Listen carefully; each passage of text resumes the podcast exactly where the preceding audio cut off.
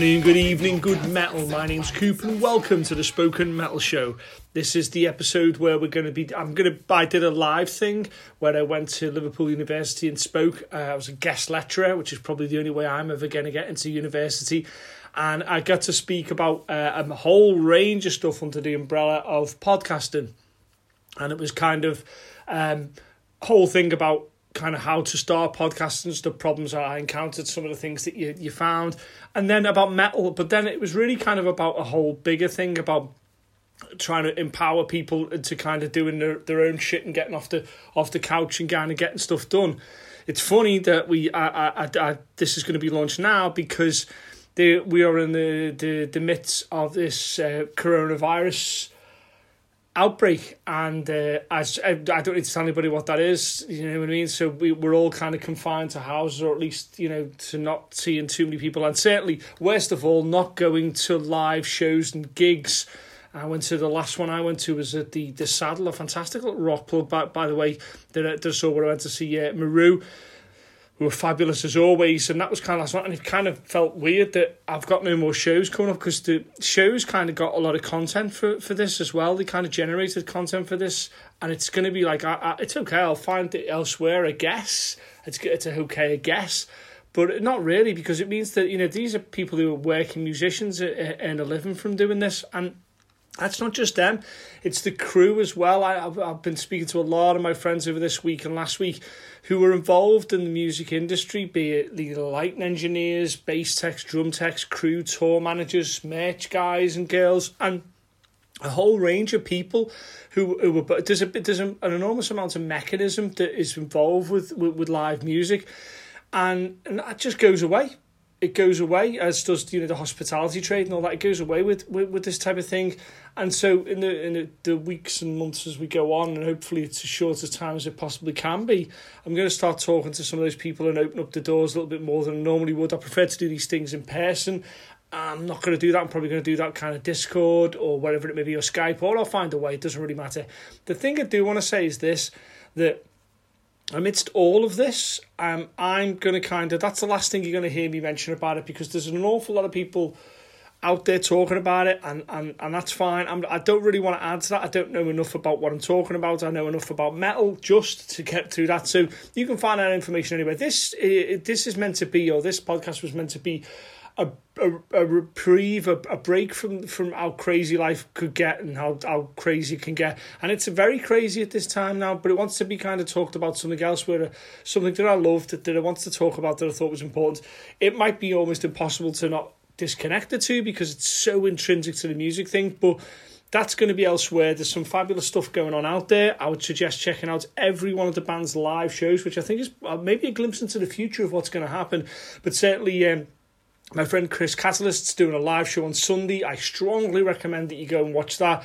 Fantastic musician, fantastic individual, uh, giving some proceeds to charity and doing a live show there. I know Attic Theory have done some stuff as well. They've been some, done some fantastic, fantastic stuff as well. Lauren, who I saw uh, a, a while back at the Jacaranda, they uh, they put a massive list of bands that, that, that were, I've got like uh, your Bandcamps and patrons and all that type of thing. So I'm going to work my way through that. I'm uh, a massive sort of listener of music. I like I, I pull in as much as I can, listen music wise, and, and this time now is like, I'm going to spend doing that. I'm just going to spend listening to a whole bunch of metal, which is great, which is fabulous. Unfortunately, the reasons that I'm listening to it are, are, are tragic, but I'm going to try and listen to as much as I can, and then we'll see kind of how things work out. We'll have to kind of bend to to to to, to the way the world works out, but we will, you know I'm sure we will we will get through this, and the live scene will be worse off at first, but eventually it will grow and evolve to whatever it needs to be, and that's going to be very interesting times, very interesting times indeed. So that's that's kind of that day. I'm not going to mention coronavirus again. I'm just going to move forward now and kind of get on with things this is the uh, when I was a guest lecturer at Liverpool University. Thanks to Ned for asking me to come to do it, and it was uh, really interesting. I, will probably come across as an idiot uh, when I'm trying to sound as though I'm kind of uh, you know know what I'm talking about. But hopefully, there's some part of this that you enjoy. Uh, so if there isn't some parts that you find funny, maybe even some parts that you find inspirational. But you know, take a listen. A long one. It's a good sort of you know hour and a half ish type of thing. So strap in. You've got enough time now Um, and you know, sit back and enjoy. And I would st- suggest then if you're looking for something to pass the time, go through the whole of the the episodes. There's like you know some some seventy. I think it's the seventieth episode. There's like seventy odd episodes. Go through and listen to some as well. See what you think. You know, as always, comments and suggestions are more than welcome. I love all that um, you know, and see what we're doing next. I'll have a look look at things, and I'm I'm kind of got a lot of free time now, so I'm going to try and invest that and try and do some more interesting stuff for you uh, to listen to and, and, and be involved in as well. So there you have it. Um, got some time off now. Let's spend some time listening to this if you'd like, and hopefully uh, it helps pass time and keep you entertained. Folks, this is a very sort of different um, class for us this week. So as you know, this is mo- this is a mediating popular culture module.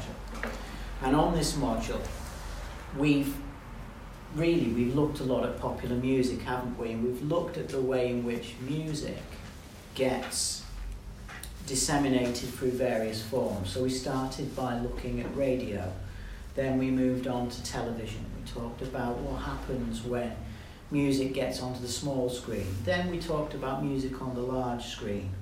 We talked about that in relation to things like documentary form, uh, and then we talked about it in relation to Hollywood cinema and fictional form.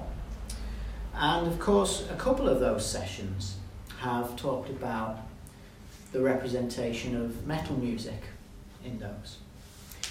Now, given that we talked about radio, um, and we talked, but we mainly talked about music radio, that got me thinking what about what about more in relation to the spoken word?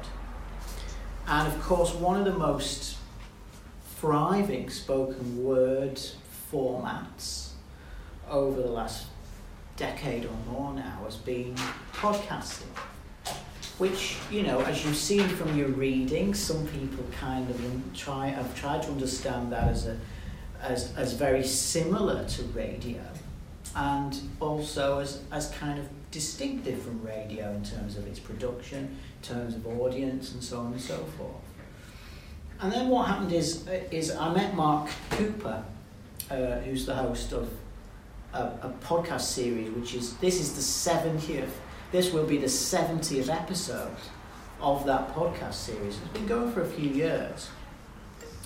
And Mark hosts a, a podcast series called The Spoken Metal Show myself and Mark met because I was part of something called the Liverpool Metal Music Conference, which was really a panel discussion, and Mark hosted the panel, and we were talking afterwards, and and and he very kindly invited me to, to be on one of the podcasts. So uh, I blathered on for an hour or whatever and talked about um, kind of some of the research I've been doing and some of my interests in, in metal music. And then I thought, actually, it would be really useful and interesting for you guys, given that you're very, that this module is all about what happens when music meets different forms, what happens when music or talk about music is disseminated in different forms, to, to, to sort of think about podcasting. Mark very kindly agreed to come and, and talk to you guys.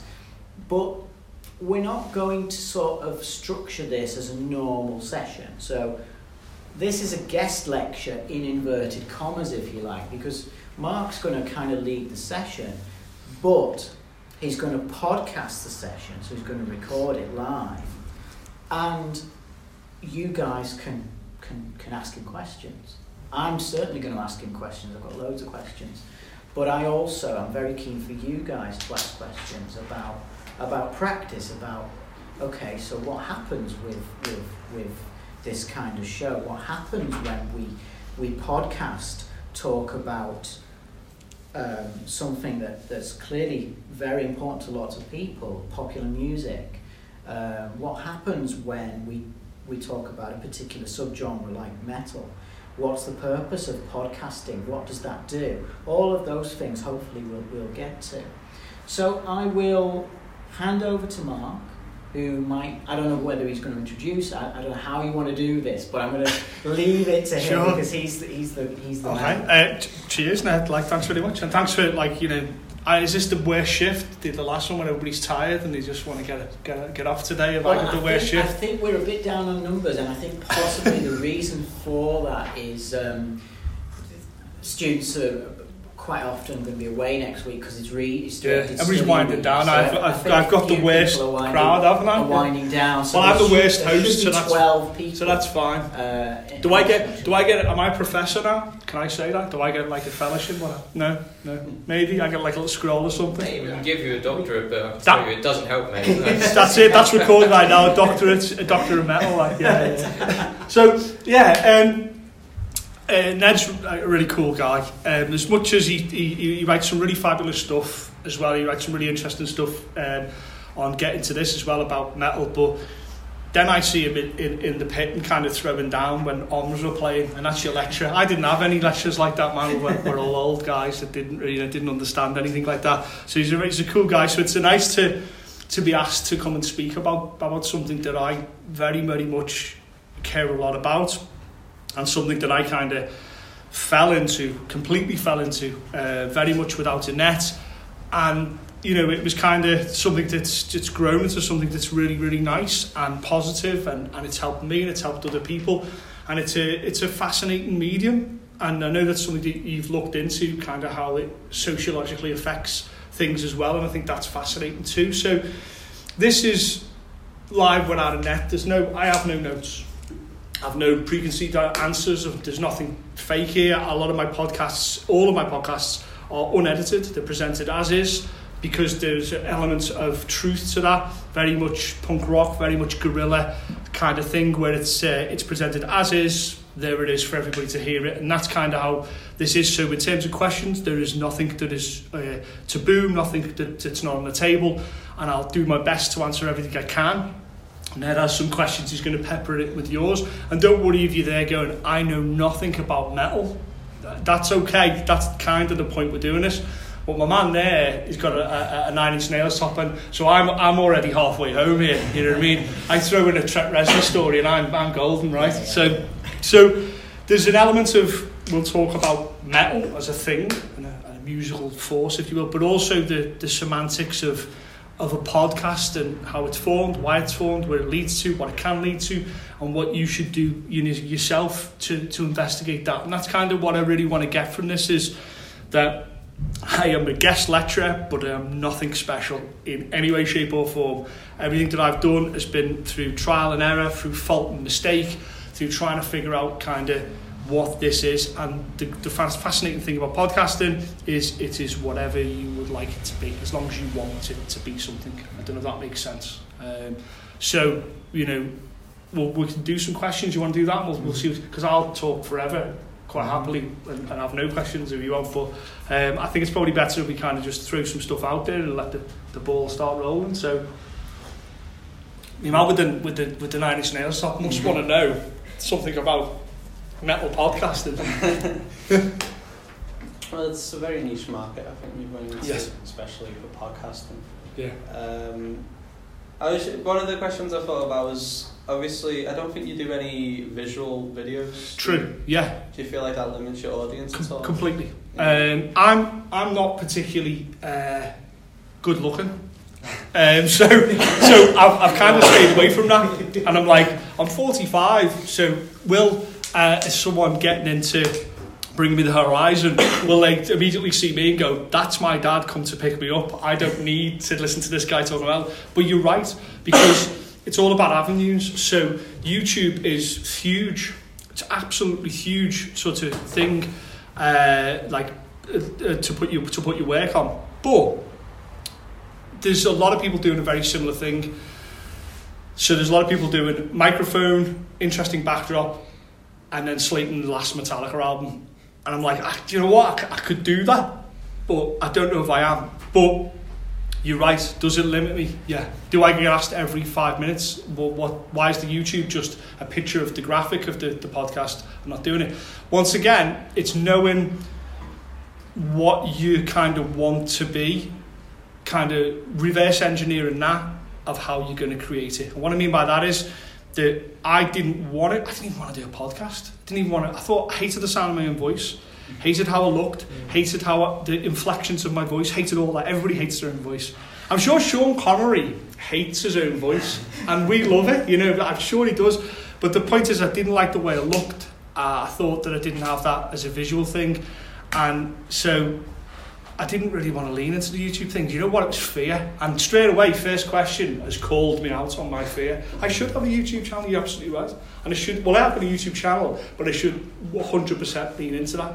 Is that how you uh, ingest these type of things? Is that YouTube your go-to? So I don't really watch, uh, well, watch that pretty much shows you. Yeah. So the only podcasts I actually listen to are uh, the Joe Rogan podcast. And Sure. H3. A lot of nods from the room for Joe Rogan, yeah. One of very good. Do you watch? Do you watch it or you listen to it? I I suppose watch Uh, every watch. podcast and Why do you, Why do you watch it? I like I, I like looking at something like say if I do my makeup, I like Right. watching something as I'm doing it. Does that impose where you ingest it? That I keep saying ingest, that's but my question. That's centered around my question. okay, like, like feedback. Yeah, um, I only came into like listening to podcasts through YouTube and specifically because I watch quite a lot of YouTubers. So my question was kind of like, do you think like I think there's been recently a surge in more podcasts because 100%. YouTubers see that as like a new avenue to find like a new audience. So like, what do you think like the benefits or the negatives to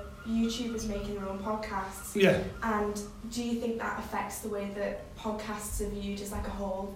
Wow, yeah. Um, yeah, 100%. So, what I would say is that you like Joe Rogan, and when I started listening, I picked the kind of Mount Rushmore of people that I liked. Joe Rogan was on there, uh, Kevin Smith 100% was on there, Adam Carolla, uh, Scroobius Pip, I don't know if anybody are aware of these names that I'm throwing out there. These were all my Mount Rushmore, so it was like, I think they're really good, so as, uh, you know, used to be a musician, you rob from the best, you know, Genius Steals, I took all the best parts of what they were doing, and formed my own band, if you will, and did that. The thing I found was that on whatever format de jour you used, Spotify, YouTube, or whatever it was, enforced how you would listen to that. So you listen, you watch that whilst you're doing your makeup. You put your iPad or your iPhone there. Mm-hmm. You do your makeup while you're watching it. Occasionally look over at particular things when they're showing, holding something or showing a video or whatever. But some people I know will only listen to podcasts on long journeys. So they can't watch it, so they can only listen to it. Now, if you, it, it becomes about the semantics of that then. So if you're listening on YouTube, one of the crappiest things in the world is if you go off the app on YouTube, Yes. it stops. It's fucking annoying. We're living 2020 and that's how that way. Really annoying and that it does that. And so you can't do it while you're on the go because you have to have it on your phone, it drains your battery life. And these are all real world life problems that stop you listening to the thing you like to listen to. They'll destroy when YouTube figure this out and you can switch the app off you can still hear. They'll just kill everybody because it's it, it, that's the one barrier. So I had to split it up. I, li- I let I put it all out on different formats. And SoundCloud was the one I found worked the best for me. You know, the, the kind of visualizations, but because I understood that the people listening to what I was doing were uh, people, uh, crew or tech people from the business and stuff like that, or people who are on long journeys would listen to that. It's the same reason a book's good for some things. So sometimes a book's a great way of ingesting information. You can listen to it audibly, or you, ideally you want it in your hands. You want to, you want to look at. So YouTube, yeah, is is one way and it's quite a crowded market. And what you find happens with, with, with the, each of the different formats is they start to generate their own negativities. I'm not a negative guy, but I'll, I'll, I'll explain what I mean. So, YouTube's, in order to stand out, you'll find YouTube's will do this. Um, uh, unpacking videos or something. I've got the limited edition Tool uh, album. I'm going to do an unboxing now. And they'll do it because that's a visual thing, you can do it. And that worked so far. Only do something that you can see visually. It's like me going, I'm going to speak at Liverpool John Moores. Uh, what, do you want to see a video? Do you want to hear it? Well, it's not going to be very interesting. It's going to be a load of students and, and, and that's not going to be that interesting. But if I was like, I'm going to fight one of the students, well, then you are going to want to see that. Yeah? so it informs where you're going. The trouble with that is, Actually, I would. yeah, that's an next show. The trouble with that is, is that now people go for clickbait, and clickbait visually is something you know they'll have like one picture, and it'll normally be as as horrible as um, uh, particular parts of a woman to, to get a man's immediate look in. It'll be someone doing something violent or offensive, and it ends up just going to the dark ends of it. Someone saying, you know, when as a review of the last Tool album, let's say we're talking about Tool, the review of the last Tool album, it'll have someone picture with someone shouting, and it goes, and it'll be like, Coop reviews the last Tool album, it'll be like, ah, and to get someone to click on that, because that's all you're seeing, that picture, that video, and that's kind of like not where I'm about at all. I don't want to, that's not the race I want to run. Um, so you've got to figure out how you use technology to enhance and not detract from what you're trying to do. And that's a really big battle. Joe Rogan's a good example of it. I'm glad we brought this up because he does a two, sometimes three hour show, which is an enormous amount of time when you think about it. What he's been forced to do is cut those shows down into 10 and 15 minute vignettes, if you will. So, and it'll say something like, I interview Bernie Sanders and he talks about Trump, or Bernie Sanders slams Trump. And, and the, the honest to God fact of the reason he's doing that is probably he's not doing it, but his marketing team are doing that is because we've there are certain people out there that can only ingest small amounts of information and we're, we're, we're lowering the bar of what intellectually people can listen to. People listen to a three hour conversation with Henry Rollins because we want to get, go deep into that person's belief system. You know, I run to the Joe Rogan podcast that's like four hours long, like Elon Musk, three hours long. I run to that one because I know he's going to talk himself out, and when he finishes talking with all this the, the, the blurbs that he's been told and all the scripts he's been, he's going to run out of that, and we're going to get him, and we're going to get him. In 10 minutes, you're not going to anybody can fake it for 10 minutes. You can't fake it for three hours of talking. So, sometimes YouTube is some is the devil I haven't learned to dance with yet. I'm going to have to, but it's not the one I've learned to dance with yet. Um, but it's coming. Yeah. Um, I don't know if that doesn't answer anybody's question, does it? That's just, Wondered, um, while we're on the subject of, of YouTube, yeah. um, and I wondered whether you could talk a little bit about the relationship between spoken metal show Mhm. and social media.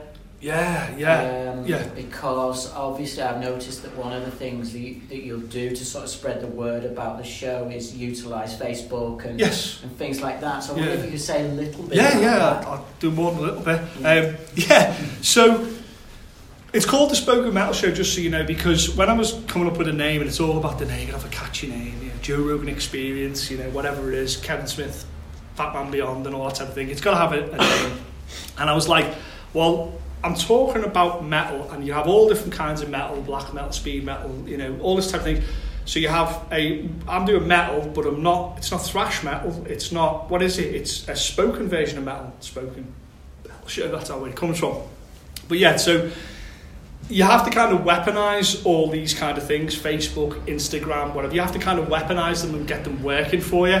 And it's the most soul destroying thing in the world. And it's one of the things that's probably linking into what's causing depression amongst the peop- amongst people because you're forcing yourself into a schedule of doing something. Give you a very simple example. It's all about frequency and content, how often you're putting something out, and how good that const- uh, and we all know it's a lie. We all know it's a lie. The the Instagram influencers, terrible word that you're seeing out there. A woman on a beach saying loving life. A, a guy uh, in the gym showing it's it's all fucking lies. It's all lies. It's all set up photos, and, and it's all lies. And we, in order to play the game, we have we're forced to do this thing. Be funny at ten o'clock on Tuesday because that's when you're scheduled to put your post out. Be fun. I'm not funny then. I'm fun. I'm not very really funny ever. But it's it's it's these kind of it's all fake. It's all lies, and you have to almost face that. I'll give you something very simple. I do. I post on Instagram and I post a picture of an album that I'm genuinely listening to. Genuinely listening to. Vulgar Display of Power by Pantera was 22, 22, you feel old now, Ned. It was 22 years old yesterday. 22, my friend. Um, and I was listening to that because it's an album that I really like. So I put the cover up, and it's without a question, it's without anything, it just says, now listening, Vulgar Display of Power, Pantera, tags, and all that type of thing. And I leave it, and this amazing thing happens. And people start commenting on it. I like track three. What do you think of Vinnie Paul passing away? What did and he asked me all these questions. I didn't ask. I didn't ask. Same thing when it comes on Facebook. I'll put up a picture of something without any tagline or anything like that. People just are drawn in to having conversations. That's a great thing. That's a great thing because people are told now that your opinion doesn't count. That there's so many opinions that they don't count anymore. That you, what you say about something doesn't really mean anything. And it's quite the reverse. It means everything because it means everything to you. So using each platform, you've got to kind of find. It's like having a toolbox. It's probably the best analogy you can give. A terrible one, but the best one I can give you. It's like having a toolbox, and you go, okay, well today I need this and this. Okay, let's go do that. Okay, tomorrow I'll need this and this. It's so if I want to do something visual, I'll lean to Instagram. If I want to do something where um, I want to kind of work back and forth with someone and get a rapport with, with, with, with some of the listeners, I'll do it on Facebook. It's easy to talk back and forth. And that's just an extension of how I did do my life. I don't use, I try to avoid social media now because ultimately these things are toxic. But, as I keep saying, to dance with, with the devil, you've got to kind of sometimes know how many songs you can get out before he's going to want your soul, you know? And that's what social media is. Um, picking the one tool that works for you, but not making sure that it becomes a crutch that you're always leaning on all the time. Because then what happens is, and this is the, the, de- the death sentence, is you become beholden to it. So that girl that puts her stuff up Instagram, she has two or three days where she doesn't feel um, that she's the person she should be. Um, she doesn't feel pretty. She doesn't feel wanted. And she's forced to put up a fake picture to, to keep that illusion up. And pretty much that becomes the, the, the end game. And that's why it's so important that um, we don't judge people by their social media and we use it as a small dip of what they're about because it's, it, that's all it is. It doesn't represent who they are. And allow people to be open and honest on, on, on, on, on social media about things and talk about things. So recently the work I've been doing with uh, mental illness has, has, has really kind of lent into that in so much as the this is all bullshit. This is all podcasts and and it and I, we, we now we're, we're beholden to it. it. We're the slaves. We used to be the master, you know. And so it's all about kind of just getting enough, and then stepping back from it. And that's tough because only you're going to be able to decide that if when you were involved. You is it running my life or am I running it? Is it got out of control here? Because if it's a job now, it's going to be horrible. My friend linked me to a, a thing which was uh, influences in the wild, and it was people taking pictures of people who were take, trying to orchestrate pictures of themselves, or a boyfriend taking a picture of a girlfriend, and he was like, trying to angle it and stuff, and, and all this, and it's horrible. It's horrible. It is both the worst of us and the best of us, and the only thing that decides if that's going to be the case is, is you, is you, everybody does, and everybody should do it. It's, it's not something that should be frowned upon. You should embrace it, but it's like anything, you know. It's like eating too much food and getting fat. You know what I mean? It's just it's simple. It's something as simple. Too much social media is bad sometimes. You know, especially you want to see the schedules. Some of them sometimes on, on when I was looking in how to promote the show and what what kind of things to focus on. People have put up calendars of like um, Tuesday you should do two Pinterest posts between this time and this time because the algorithm says that that's when you've got to do that. And when you actually set it up, you're like, oh my God, when am I actually meant to get my life in between here? You know, because all my best stories don't start with, I was on Facebook once. They don't start that. They start with, I'm on an autobahn in Germany with an eight hour trip and the, the, the, the promoter just paid me a pizza and I've got a 22 person tour. That's the, that was the story. That story started. It didn't start with, I was on Instagram the other day and I put, the, it doesn't, no, Yeah, yeah. stories start with that, you know. Um, it's it's crazy. It's crazy, and it's going to it's to get worse and better as it kind of splits. You know what I mean? It's because it's going to show the best and the worst of us.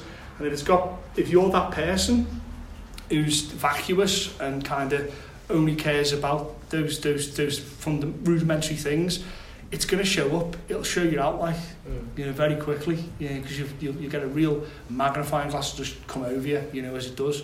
I'm now into the situation where I had a, a guy saying, um, "Why you support metal? Why didn't you come to my show?" He just called me out. You got to be ready for that. Like, got to ready for people to go, "Okay, well, you say this on your podcast and you believe this to be true. Now you've got to stop talking and stop being a keyboard warrior and actually get on the field and play." Like, and that's that's hard when uh, Ned and Peter Guy from Get Into This go, you really like metal, you talk about music a lot. You're, can you be involved in the Liverpool Music Conference? Right, okay, doing what? You're going to be the, the host of it. What? You're going to be doing the host of it. So now you can't hide because you're out there, you know what I mean? You can't hide and people are going to ask you questions. And it got rough near the end of it, didn't it? People were like, I don't agree. And it got rough. And um, But it was fun. Yeah, it was fun. So you very quickly you'll you'll have to you have to answer for everything you do. Don't think that you don't have to do that when you post a picture or you write comments.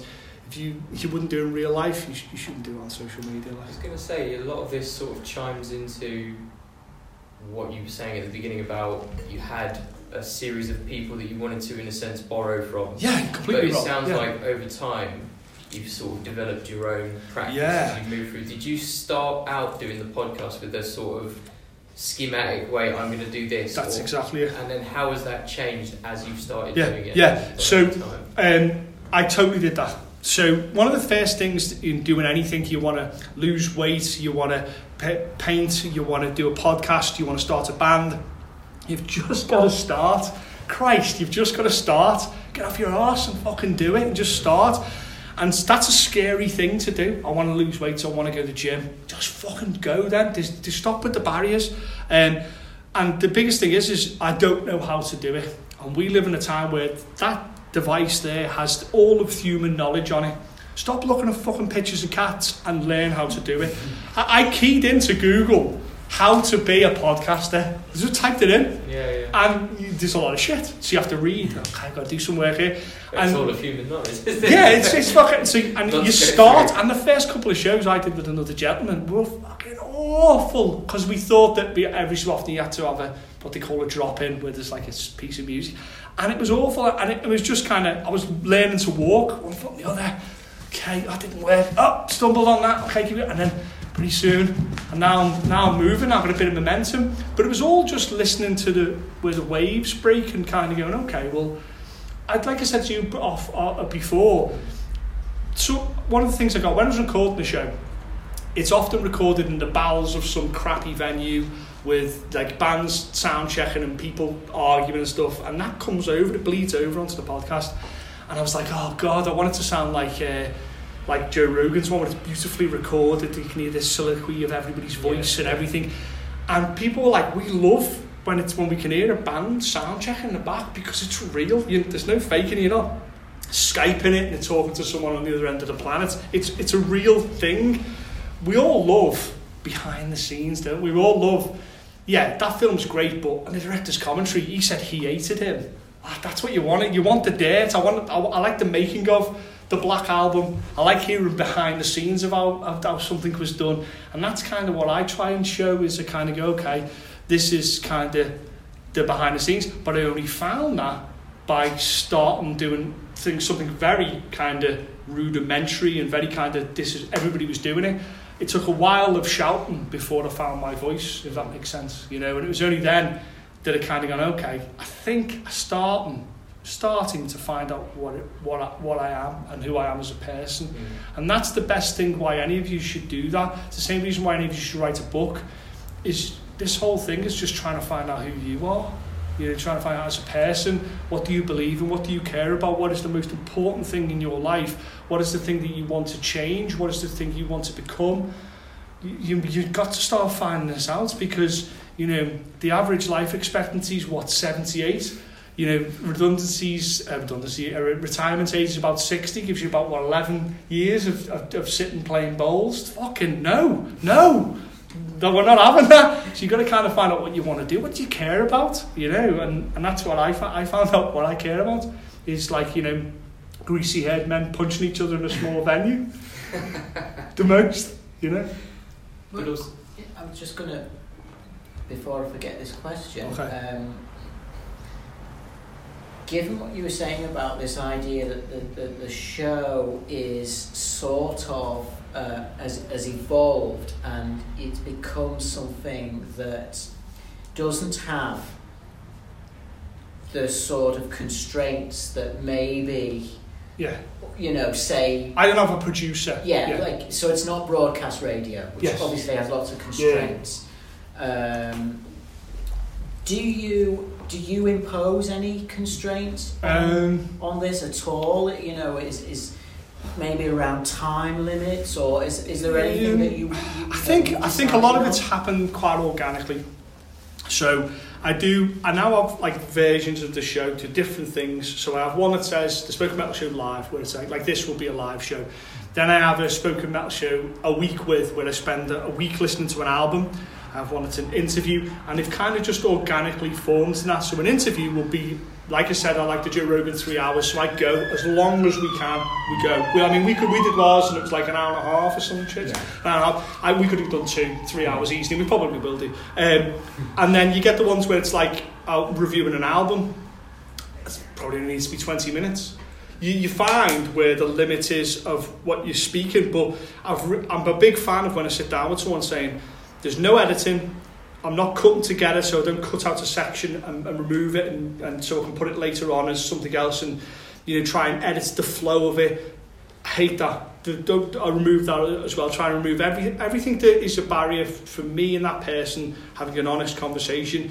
And because of that, it's got its own fault. There's no adverts. I'm not beholden to anybody. So there's no halfway through it doesn't do an advert for tyres or something or an insurance. It doesn't do that. And and what really freaks me out is when like you listen to Joe Rogan and at the beginning of his podcasts he does this whole thing about Dollar Shave Club and all that and I'm like fucking the, the minute he starts mentioning that it just reduces the weight Yeah. of what he's he's talking about, you know.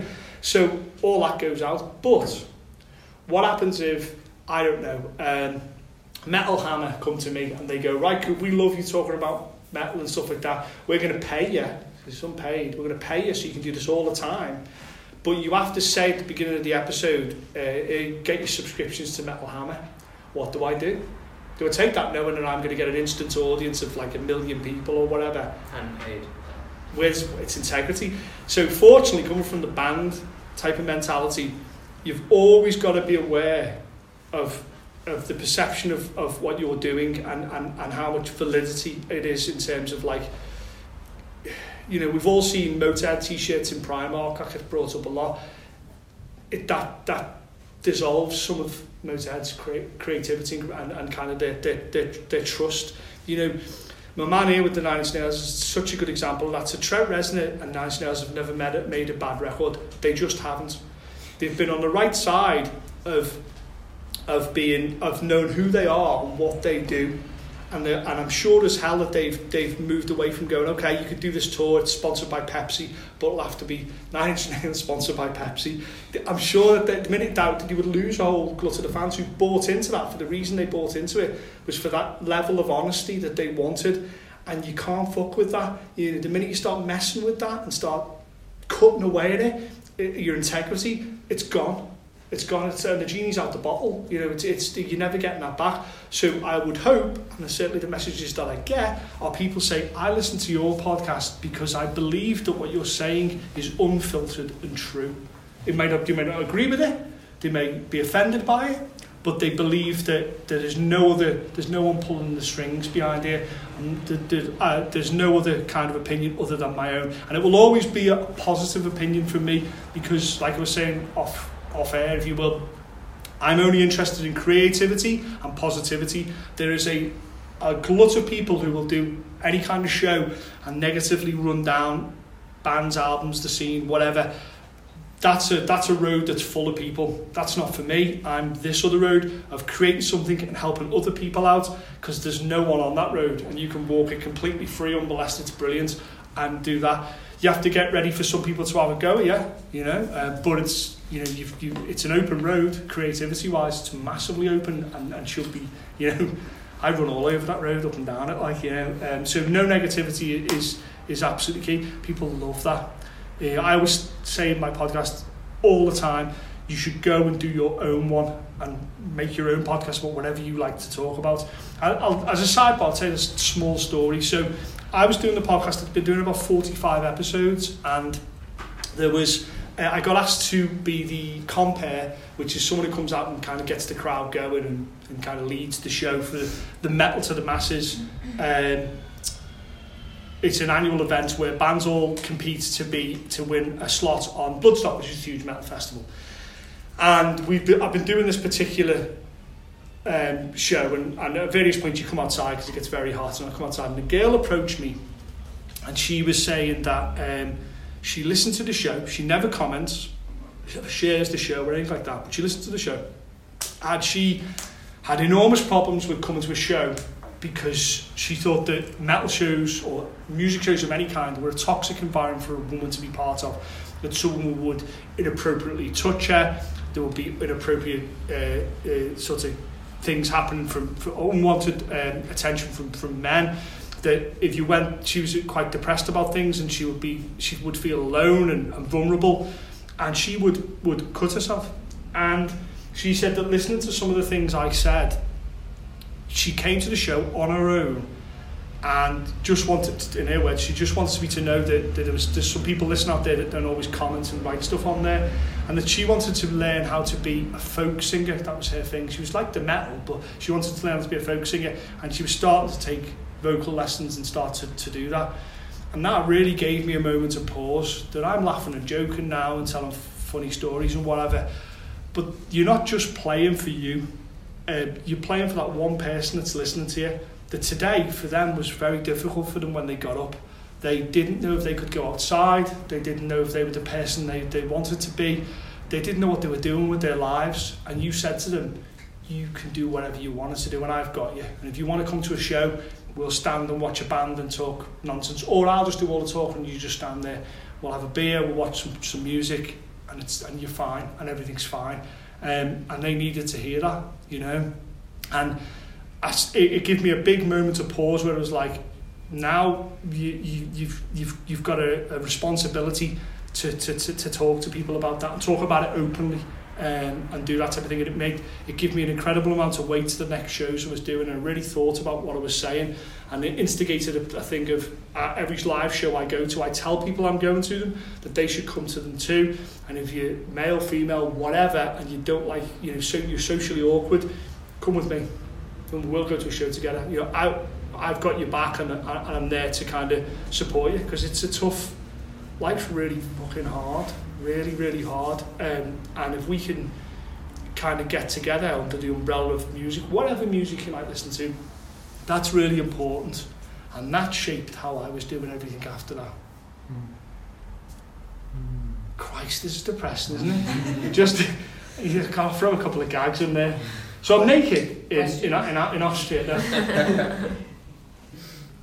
I don't know. I should ask any questions you want to ask, anything at all. The girl at the back's just like, I don't understand metal at all. He's mentioned five bands, I have no idea. That's okay too. I have another question. You're allowed, yeah. surrounding kind of like social media. Okay. Um, like social media like algorithms, like especially YouTube, like Yes. make it increasingly hard for like smaller creators to basically be seen by more people. Right. And to, and like the bigger creators tend to be the ones who are pushed forward and like, Yeah. with how disingenuous you are, like you can't trust anything they say because they're paid to have certain opinions and they have to be brand friendly to make money. Yeah, yeah. Would like how does that affect you and how like what are your opinions like? Would would, would you ever like I don't know like what, just what's your opinion on Okay. stuff like that? There's like podcasting as It's well. fair. Yeah, it's like there's, there is there's people like there. There's that kid, and he opens toys, doesn't he? And didn't he earn like twenty million dollars is that last like year? Ryan's toys. There you go. He's So, most, Shout out to Ryan's Toys. As he long as he, the uh, money on YouTube. He's nine. he's like years makes about twenty million dollars. You know what I mean? And you know what? Fair, fair play to the kid. Um, I think it was recently demonetised though, wasn't it? Really, yeah, it's a bit demonetized. I think because it was interesting. It was based. I'm not sure if this, how true this is, but Yeah. I remember it was basically an advertisement to children, Hmm. which is obviously illegal. Well, all the toys, UK. yeah, all the toy companies were like, if we give you this toy, well, you get it to we know. It Yeah. look, the, the the thing is, is we all know it goes on. We all know that that famous person wearing those famous pair of shoes is he's got them for free. We we're, we're not idiots, but somehow we we buy into it. Yeah. So yeah, you've got these huge people who do have like you know. 32 million people watch their, their thing and it's like I've got 12 people watching mine. Doesn't devalue it. Doesn't devalue it. And that's the one that's the biggest barrier. If you want to do your own podcast people are like well I've only got 12 followers so I, I'm not worth anything. You're fucking what? Because then you start going, I've only got 1,200 followers, I'm not worth anything. And then you go, I've only got 1.2 million followers, so my life's not really complete. What the fuck is, what are you thinking? What are you thinking if that's the, the mentality? And that's what happens, is it becomes like a, a, a game you cannot win. It's like, you know, I'm sure some of like, you know, some of the, the celebrities uh, who have who, who completely live on on social media, and they, they you can see them doing stunts to kind of increase the viewership and, and stuff like that. And what they're doing each time to do that is appeal to the base level of everything. If I can show skin, if you're male or female, doesn't matter, but if I show some skin, that's going to get more people there. If I say something outrageous, the problem is if you always apply yourself to the base level, you're lowering the bar. You're just lowering the bar for all of us. And it just becomes a point, it comes like a freak show, it comes like Barnum Circus, where it's like, I just want to see something that's shocking now. And then it, we just, you, you go into the swamp of the internet then, you know, what, what about, you know, we do, we play a different game. So I don't know how many people follow me. I, I genuinely don't. I don't look at it because what difference does it make? I might have, we might put this podcast out and 36,000 people listen to it. And so what does that mean? What does it mean anything? 3.6 million people listen to it. It's all numbers. I more care about that girl sitting there listening at home who, who, who gets by with this. I care about the guy that's listening to him work, who's having a shitty day at work, who listens to my nonsense and laughs and doesn't realise he's been doing four hours of fitting a carpet somewhere or roofing or doing real work, you know. That that wins for me, you know, because otherwise the the minute you get to this huge audience, they kind of, you, you're beholden to them then, aren't you? You kind of almost... And then you get this ridiculous situation where people are kind of doing things now because their audience says so. And then you're like, hold on, who's who's who's who's wagging the dog here? Like, you know, so it's tough. It's a fine line, and and every so often, you know, you get you get the Logan Pauls who overstep it, who do stupid shit and make people look silly. And all his credibility of anything interesting he was saying, and he was empowering kids. You know, this guy's a motherfucker. I don't know him, but certainly the stuff that I've seen is horrible filming dead people and stuff like that and all the rest of it. But at one point, he was making people go, you know what? I don't have to fucking have a nine to five job anymore. I can go out and see the world. I can be whatever I want to be. That's fucking great. You know what I mean? And we're only getting to see one sh- slight shade of this person. But because of, you know, this whole thing about now that you can get what if you say something offensive? We haven't talked about that yet. What if I say something offensive and cancel culture and completely remove yourself? It's like, oh my God, that you can say something and then people can say you can't say anything else again. Yeah. Fucking hell. How are we supposed to move? God bless you, your hand up. Like, I love that. Go on. Uh, just like, did you ever, before you knew, like, exactly this is what I want to talk about, and you found, Yeah. like, this is, you know what you want to talk about? At the very start, if when you were just umming and ahhing, did you ever find yourself, not as far as envying, but being like, why can they do that? And Yeah. I, and I, Yeah. like, I, I- want to be like them. Yeah. So I thought, like, fuck that, like, that's what I want to Com- do. completely, completely. It's like I, the, I want people to listen to this show, and I want people to think that's absolutely fucking shit. I can do so much better. I fucking, I hope you can. All I ever ask is I'm a guest on one of the shows. That's all I ever ask. But I want it. Kevin Smith says it all the time. It's like a backhanded compliment. Like when someone comes to me and go, "You're the reason I started filming." He's like, "Great," but the, what you're saying is that I saw Clerks, saw how shitty it was put together, and how it was fucking rough around the edges. And if you can do that, well, fuck, I can do that. Because here's the gaff. I am privileged to to know millionaires. I'm privileged to know and be friends with what we would know as rock stars, Fa- very famous people. I um, and I don't want to name drop. I just I do. It's not me trying to big myself up. It's to explain. I know famous people. They're just as fucking unhappy as the rest of us. They're just fucking people with famous jobs. That's all they're doing. And the, the, the level of things changes, that's all. They're still unhappy. So I kind of it didn't it didn't worry me in any way about those those steps to get to where I need to be. If you know what I mean, it didn't I didn't kind of use that to kind of as uh, as a fear thing. I did think, fuck, if they can do it, I can do it because I'm just like them. And I, I'm a huge fan of demystifying. A lot of time I talk about backstage and crewing. And, and when I talk to someone, I, I prefer to talk to the drum tech or the tour manager rather than the famous people because I find there's more interesting stuff there. And so I'm always about demystifying that, that it's actually not that lifestyle. The, the, the 40 minutes that you play in arena is great, you know, or whatever it is. But the 12 hours off stage is shit. It's, it's, a re- it's really fucking, I'm privileged to know rock stars and famous people and I'm here to tell you they're just like all of us. They just have a special job for an hour and a half and that's it. And all the problems that we have about how we look, how we feel, what we think we're or what we think our life's going, they have them too. Everybody, everybody's the same. It, it, they really are. And so, yeah, you you you could you could you, you've got something that you you care about that you want to talk about. You go ahead and fucking do it. Like, and there's no one who's above or below you in any way, shape, or form. It's your opinion, and it's incredibly valid. So, yeah, any anybody who thinks that they, they, they can't do it, it's another barrier. Let's let's let's fucking kick that barrier down. We don't want that. Um, whatever barriers you've got today, by the way, bring them up and I'll kill them for you quite happily. There's nothing in your way. You can do whatever the fuck you want. Uh, and you can talk about whatever you want.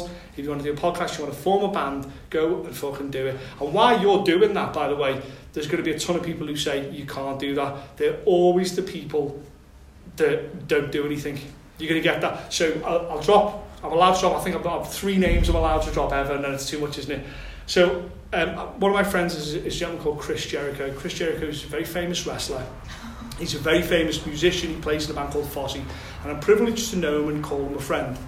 And one of the things he told me uh, was that, uh, you know, you, the people who say you can't do something are never the people doing anything. They're just, they're just not. You, when, you, when I said I was doing a podcast, how many people said, what the fuck are you doing? What are you doing that for? They asked me what are you're doing it for, not why are you doing that. What are you doing that for? And you're like, I, I don't know, I want to do it. Oh, well, if you, it's, it's not going to work, is it? And every single one of these people that will tell you you can't do something, and every one of these people who give you loads of the barriers, none of them have achieved fucking anything. And what's interesting is the reverse is true. That everybody that says, fuck them, do what you want, you can do anything you want, talk about whatever you want, they're the people who are really successful. Hold on, isn't there some cause causality here? Yes, there fucking is. It's obvious. You know, so that negativity and all that bullshit is, is useless. It's useless to you. It's not going to get where you need to be. Um, like I said, I know some famous people, and the, the one true thing that runs through it is they've gone against when people say they can't do it. Chris was quite a short guy, so in wrestling, not, there's not really room for a short guy. Uh, he's not potentially quite big. He's not big, so he, he, he kind of like was almost fighting against it from, from day one. He's now one of the most famous wrestlers at the moment on, on the planet. He was told he couldn't be in a band, couldn't be in a rock and roll band. Now he's like I seven albums deep. He tours regularly. He's got his own cruise, which he was told he couldn't do by the way. His own cruise where he he has all the fans on, has loads of bands playing and all that. He's just he's just getting on with it while other people are saying you can't do it, and that's what I'm doing. I'm just I'm going to keep going, doing what I'm doing, um, and there's going to be loads of people who say you can't do that. Why are you doing that for? It's not ridiculous. It maybe it is, maybe it is, but I'm keep going to do it. Uh, give or take, it doesn't matter. It doesn't matter to me. I don't know, does that, any help? Does that even answer your question? yeah. I went off a massive tangent, didn't I? Do you think it helped, like, not growing up with social media? Where it's like, say, Yeah. when we're growing up and going for it now, it's like, how am I going to even compare to all these huge businesses that have come, happened overnight when they haven't really happened overnight? But do you think, because you've seen it before all that, it makes it easier for you to be like, yeah, yeah, you absolutely can? Because Yeah, I've seen, I've seen, I've seen what it looked like before. Yeah. yeah, yeah. But you, what's your name? Kim. Kim. Kim, you've got something that the uh, that the big businesses haven't got. You, they ain't got you. You've got you.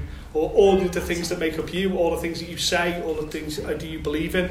They can't do. The companies and large scale things are desperate to get a human connection with with everybody. They're desperate to make you think that they're real and they're part of everything. They're desperate for that. And they, they, you, all the time, companies want to be seen as friendly and and and they li- and, and they're very people oriented. They're fucking not. It's like you know uh, uh, Amazon having those people tours, saying we're not the devil, and it's like all right, okay, you're not because you're like fucking course you are. You know what I mean? They haven't got you. You are a, a, an important so your personality, who makes you, what you want to talk about, is important, and we're told constantly that it isn't. That the individual's voice isn't important. It fucking is. It fucking is. Um, 100%. So, you know, are you thinking about doing a podcast? Do you do a podcast? Mm, no, but like I en- enjoy them.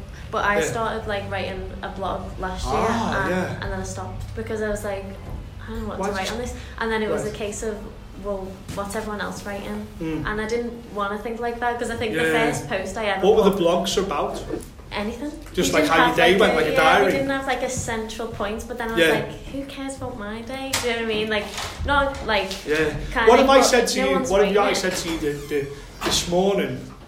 I ummed and ahed about cancelling this today because I was like, no one wants to hear my fucking nonsense.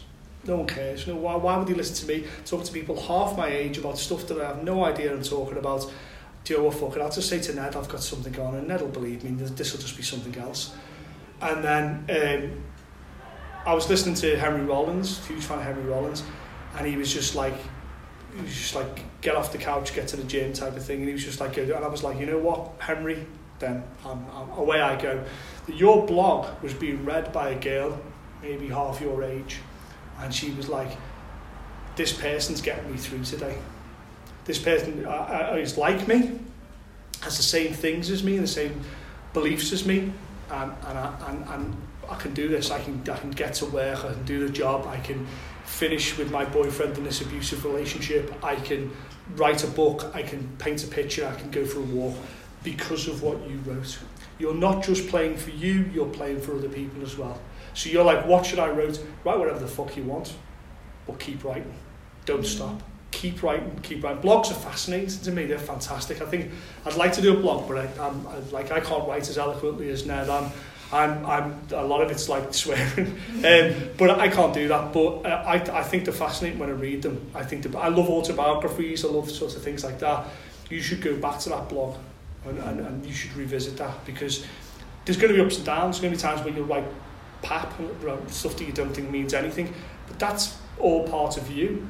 The whole course of the 24 hours of you today won't all be interesting, won't all be exciting. No one's life is like that. But you know, you can curate the bits that are, put that block together and keep writing it. You've got to keep doing it then. Mm. The barrier was, I don't think anybody's listening. How do you know? How do you know what effects is? But it might be. When me and Metallica start off, four guys, streetwear, playing in the garage, they must have launched a billion garage bands. You know what I mean? They probably didn't know that when they were starting. I'm, certainly didn't. When they were starting, they were like, let's think about this. You know, Tarantino's writing Pulp Fiction in a video store somewhere in, in Burbank. He doesn't think that he's going to suddenly influence an entire decade of gener- uh, uh, directors. You don't know when it's going to start, how far back it's going to start. That's why you start. You know, you should go back and do do that blog. Anybody who's got a, a barrier to doing that, that type thing, I'll destroy that barrier. I, I take great joy in doing that, in destroying those, because it's all bollocks, it's all nonsense. You should keep writing. And then start doing weird shit with it. Just go, okay, what if I uh, do a video? What if I do a podcast? You have to do one a week or one every month. You, don't have, you do one and then never do it again. You should do it. What did you do? Just talk about your day then and stuff? Or Well, no, I did one. I started it last year, and it was at first. It, it was the first post was just. Do you know what? I, I just thought, why not? So I started it just because I enjoyed writing, and then after Yeah. that I got into like fitness and I did a few fitness ones, and then I went on Ah, holiday, yeah. so I wrote about my holiday. But then I came because you can obviously see statistics of who goes on it, Ah, and yeah. where they're from, and stuff like that. And it'd be like, okay, Liverpool people who obviously I know have gone, oh yeah, I'll click Yeah, on that yeah. and have a nosy at it.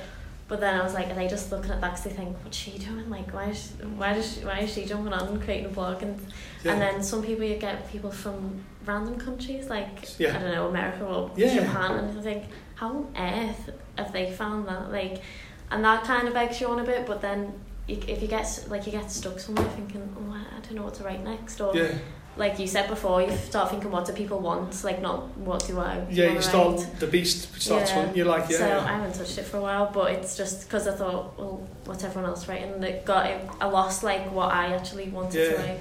If you know what I Yeah. mean. When you're driving in a car, it's important to look ahead. You don't really look. Every so often you'll check the rear view, you'll look in the sides. But most of the time you're driving ahead. That's how you should play that.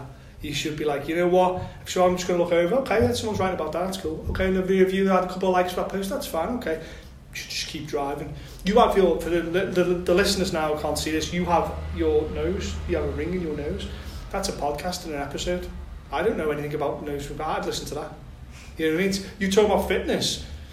Well, the best thing about and the worst thing about fitness, is a billion fitness videos, a billion blogs. How to do your hair, how to do your makeup, how to get abs, how to do crunches. There's a billion of them. But I would be more invested in yours if I knew you more about you as a person. Because otherwise you're just a faceless person on a, on a screen. But if I know that you're doing this or you're doing that, that helps me understand what you're doing and I buy in more. Like Joe Rogan, uh, as we alluded to earlier on, is a fantastic example of that. I don't agree with everything he says. Don't agree, don't agree with, with quite a few things, but I understand him because I think I understand because I've seen so many hours of sitting with him, listening to what he's got to say. I under, I think I have a good grasp of him. Like I don't agree with everything that my mates say, but they're still my mates, you know. And it all comes from knowing about you and putting it out there. There's a danger, you know. Sometimes you can put too much of yourself out there, photograph wise and opinion wise, but most of the time, the people's opinions you care about the most are the people who you respect the most, and you only respect them the most because of the things that they say and do. So, you know, there's a, a responsibility to that, and a responsibility to be true to yourself. But you're, you know as well as I do, because uh, uh, the way you, you've been nodding your head and stuff with, the reason you give that up is because you weren't getting enough people looking at you. And it's bollocks. It just is. Because then we get into that, only 12 people look at me, 12,000, 1.2 million, doesn't matter. And what you'll find is if you keep doing it, if you keep doing it, keep doing it, keep doing it, people, how, how impressive is it, is it? Joe Rogan puts a thing up, episode 2,429. It's a fucking figure that is. He's, that's it. You're like, fuck, this guy's been going for 2,500 episodes. He must, he must be fucking saying something, something of value. He must be. When a band's been touring for 30 years, they can't do that if they're shit just doesn't happen. You know, so you've got to respect someone who's been doing it that long. You've just got to keep doing it. If you keep doing it, it gives you a, a certain amount of credibility, and then it comes down to what you're writing about. You know, I don't know if that helps. Probably doesn't. It's like fuck this guy. Write about me tonight. This fucking bald guy comes in, he's just shouting at us, talking about fitness videos. Doesn't look as though he's lifted a fucking dumbbell in his life. Yeah. There's a there's a there's an interesting link actually. You know what Kim's talking about uh, in relation to blogs yeah. and podcasting. It strikes me that what that link is is is intimacy, which is something that Richard Berry talks about in the reading for this week. You know, in, in a way that what what podcasting allows is is is kind of a, an intimate relationship between the podcaster and the listener because as you were saying quite often people listen to podcasts on their own mm. either on journeys or through headphones and it's quite an intimate relationship and i think also yeah. blogs they come across as intimate because they they come across as, as they're about somebody's personal experience mm. It's two sort of yeah. forced intimacies so yeah. imagine if i did this this whole thing now but I was sitting right next to you and, and talking in your ear. I was sitting right next to you talking to your ear. That's creepy, but it's it's there. Yeah. You're putting a set of earphones in. You're doing that. You're in a bedroom putting your makeup on, and it's just you and them. There's an intimacy to that. Mm. But in the same way, there's there's that with a book. We've all done that, where you open a book and you start reading, and your mind starts creating the pictures of what's in the book, and you start visualizing it, and then you uh, before long you look up and you've missed your stop on the train station. You know, we've all been that intimacy, and that that that's when it's like it, it, you think they're talking to you. I thought Bon Scott on the album Highway to Hell, ACDC's Highway to Hell, at the end of Night Prowler, there's a backwards reversed message, or so I thought. And I would listen to this as a kid, a teenager, and I'd listen to the record, and at the end was that backwards message, you know, the devil's thing that you'd always hear, and it was uh, Shazbot, Nanu Nanu. And I thought, wow, that's a secret message, he's talking to me. It's the devil's music I must have heard. And then much, much later on, um, I realised that he was just quoting Mork from Mork and Mindy. but the point was, I thought he was talking to me when it, when when I heard a record. I thought they were talking to me, and in many ways they were trying to talk to me. So when I when I hear someone doing a podcast and it's like Kevin Smith and he's like, you can fucking do it and start the thing and do the thing, I'm thinking he's talking to me. He means me. He means me because I'm listening now. He means me. He must mean me. There's a classic thing that you see at uh, metal concert, any concert, where John Bon Jovi will point at someone in the crowd. He's not pointing at fucking you. But you think he is. He's like, that fucking guy there. There's 30,000 people. Like, he fucking means me. He means me. And John Bon Jovi pointed to me last night. To that guy, that's everything to him, that guy. That guy, it's like, I went to Bon Jovi concert today, he fucking singled me out. Just give a fuck. He forgot about you the minute he withdrew his hand, you know. But he thinks that it's about him. And podcasts and, and any kind of media that you listen to, audio uh, recordings, what they called? Uh, these like the things of the of the book where someone reads them, uh, whatever that's called. Audiobook. Audiobooks. Uh, they're they're a good example where someone's narrating them. Like I listened to one um, the by Stephen. Uh, what was it? Uh, it was like one of the Harry Potter ones, and it transports you to these places, and that's incredibly powerful. People, like since the beginning of time, when a group of cave people sat round a fire and someone told a story, that's that's fantastic. You know, the, people want to hear that, like they want to hear those things. And tonight, I've I've got some friends working a show down there um, for Terrorvision. I'm going to name drop them down to one now.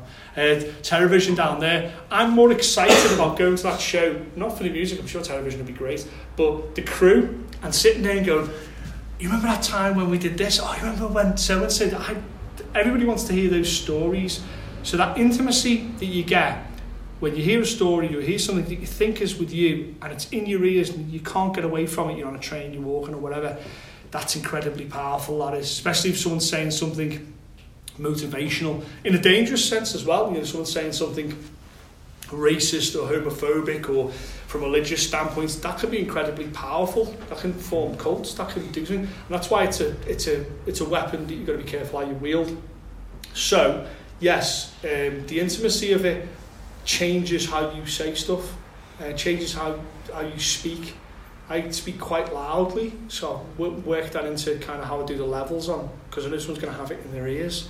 Um, but also it's power.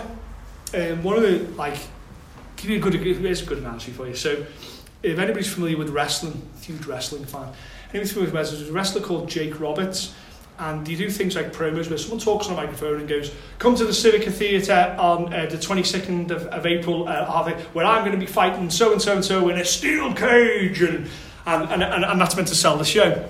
And everybody does the same thing. They all talk loud. I'm going to crush him. Blah, blah, blah, flex muscles, just spit water, whatever the fuck. Jake Roberts comes along with a microphone and he talks quietly. What? You have to lean in. What's he saying? And I'm to do it. And he's quoting Bible scriptures and stuff and real stuff like that. And he's like, and he does this wonderful thing on this one particular promo where he says to the camera guy, just keep the camera rolling no matter what happens and I'll do this promo. And he starts mouthing the words, but not coming out. And then says, you know, I've just got you to lean in or turn your volume up on your television. And if I can get you to do that, I can get you to do anything, I have power over you. Just kind of messing with the medium. And the minute I sort of kind of saw him doing things like that, I was like, how you use your voice and how you kind of speak is incredibly powerful tool and how you let that go out in the world is incredibly powerful. I'm always a big fan of the guy that's shouting and talking a lot, very rarely has anything to say. And the guy who's talking quite quietly is probably the guy you'll be listening to, like, you know. Um, that's how I perceive the intimacy of a, of a show, like, anyway. Does that make sense? Maybe. A little bit. Oh, I don't know. I will ask away, like, I, I talk too much, like, you. I know I do a podcast, y'all, because it's, it's like, I'm talking anyways, fuck it, just record it. You know what I mean? It's like, I don't mind. Given my interest in, in, in, in metal, on a and the metal scene Mhm. here Mhm. in, in the city. I wondered, you mentioned before about this kind of, what you've begun to realise is, is, is a responsibility that, Yes. that comes with this, Yes. that you talked about, you know, the, the, the girl you met at the gig and so on. Yes. Have you felt an increased responsibility to the local scene as this show has progressed? Yeah. So, um, the original plan for the show was I talk about music that I like. That was it. That was the plan. And then, you, sort of as it goes on, people go, he must know what he's talking about. I don't. He must know what what he's talking about. He, he speaks very erudite about a particular topic. So then people go, let me send you this album and you tell me what you think. Your opinion gets some validity. And then you get asked to host the Metal to the Masses, where people are really battle dancers to compete for a really big slot. And then you get asked your opinion. What do you think about this? And you have to start voicing it. And then um, something weird happens and they start closing venues, non-metal or whatever, venues around Liverpool. And they close people, and this is people's livelihoods. And then people go, there's nowhere to play anymore, that the arts is being um, stripped and taken away from Liverpool, and its whole identity of Liverpool is being, you know, this beautiful venue has been destroyed and replaced with students' accommodation. No offence. It's repl- replaced student accommodation. And you're like, fuck, I met my wife there. And, you know, and where are these creative spaces? And we talked about this in the podcast with, with Ned, that one of the, two of the ways you can escape poverty and disadvantagedness, if you will, if that's even a word, is sport and music.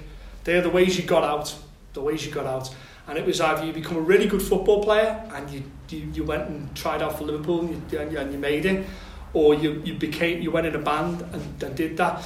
And because they were avenues that you could get, get out, you didn't turn to crime, you didn't turn to drugs, you didn't turn to violence because your life had meaning. You could do it if you worked hard, if you believed in it, you could do it. You know, you see Stormzy comes from a crime background and a gang-based culture background, spitting a message of positivity, and you're like, now a kid on the street doesn't have to deal drugs. He can he can use his laptop and, and his things to kind of put his album out there and, and change things. And you're like, oh shit, we're dealing with more important things than this. So you go, you get then you get an audience with um, UNESCO, who are a com- uh, like the, the governments basically, who give grants out and stuff. And you're sitting down with him, and he's like, "What do you think we should do to save the arts in Liverpool?" Of my metal. When you and you're like, "Oh shit!" Now I've got to fucking have an op- opinion because it's I'm one of those guys that's that's on the front line speaking up. How the hell did this happen? You know, how did how did we get here? Um, and that's the I find I became incredible. And then people invite me to shows and go, "There's a scene here, and you're the only person talking about it. If you don't talk about it, no one's going to know about this scene." I can't just go, "Okay, close the laptop, and I'll just get on with, with this." I've got to get on the field now. I've got to shit. it- So no one else is looking after it. Oh shit! Now I'm looking after it, and it's like that's a heavy fucking burden. That's a heavy burden when people are saying you know, we want to talk about mental health now. And you're like, I don't know anything about mental health. You no, no, no, because people are, are saying that you're talking about mental health and social awkwardness and, and things like that. And now we want you to come and talk about that. And you're like, oh, shit. Because now it's, it's, it's serious. Now it's, it's, you know, I was one of the people that were outside when they closed um, certain venues, com- saying, you know, we shouldn't close it. And I'm reminded I watched a film a couple of nights back about that uh, Mr. Rogers, the neighbour thing, Tom Hanks. And he was a guy that did this public access, well, I don't know it was public access, some television programme. And he was like, his whole gig was, uh, it's welcome to my neighbourhood, uh, not the Alice Cooper way. Um, and he basically, it, was this wholesome attitude of like acceptance of everything. And he was, he would, he, it went for years and years and years. And it was all about accepting people for the differences, accepting that type of thing. And it was fabulous. And he had to, they cut all the, the, the grants and the budgets for it. And this guy had to go and speak up in court to keep the show running, to keep people. And he had to go and speak and get on the front line and start to do that. And he had to, and he delivered this wonderful thing that you should, you should definitely check out online, where he, he, he, he explains the value of, of the arts and creativity and, and, and helping young people become more creative because that's the thing that's going to save us everything that we do is to lead us to a creative outcome, if you will. So what I mean by that is the money's all great and all that and, and this, this type of thing, but the only thing that really lasts in any kind of permanency is art and it's and it's and, and the creation of it. You know, music, uh, the written word, the spoken word, um, any kind of performance. They're the things that are markers in human history that mean anything. that mean anything. Um, you know, it's incredibly important that we sustain that. And when you get asked to, to get up and somewhere and speak about it, you know, you've got to you've got to treat that with the reverence it deserves. And I got asked to do that, and I have been asked to do that on numerous occasions, and be the voice of my scene. And that's like, that's fucking heavy. That is. Imagine having, imagine right now you have to defend something that you believe in. Can you do it? You know. And so I made sure that I was. I went to. I listened to everything that gets sent me, music, everything. I'm. I'm. I'm completely. I, I'll make a connection for you. So when uh, I got I got to see John Peel get his fellowship, you know, the scroll that, that, that, that Ned's going to give me at the end of this, and he makes him a professor. I got to see John Peel do that. John Peel's a fucking legend, legend in broadcasting and performance. He, I've seen posters of him with his name's above Jimi Hendrix on the fucking bill. You know, this guy is hugely important and a voracious appetite for music.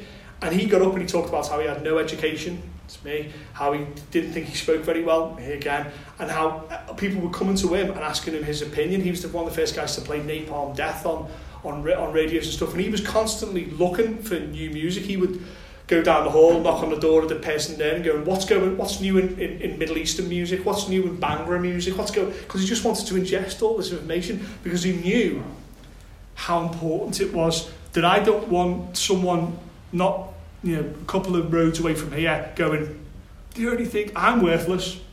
There's nothing going on in my life. In order to fit in with my group around me, I'm going to have to stab someone. In order to fit in with the group around me, I'm going to have to start dealing drugs. I've got no value. I've got nothing to say. Um, everything I, no one's going to hear me or anything like that.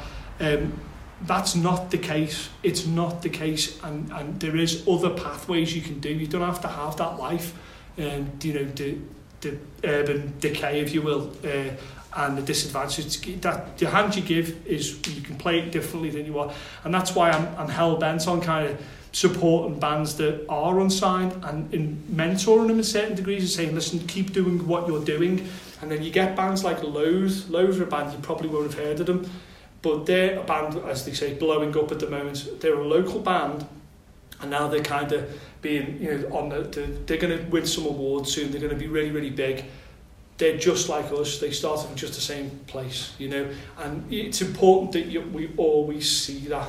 We always see that that's something that you can do. It's always an option because in this day and age, people are just too easy to take all your options off, off you. You can't do that. You can't play for Liverpool. You can't be an international rapper. You can't do that. You, you don't look that way. You don't sound that way. I Think like someone like Lewis Capaldi, completely against what, what we were told you should look like.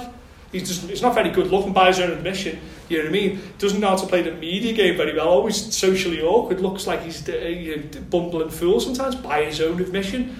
But what cut through is because he's just telling the truth. He's singing this, the truth. The one thing that always cuts through everything is solid and honest talent. We all know when we see it. We all know. You might not be the metal guys, but you'll know when something is very good.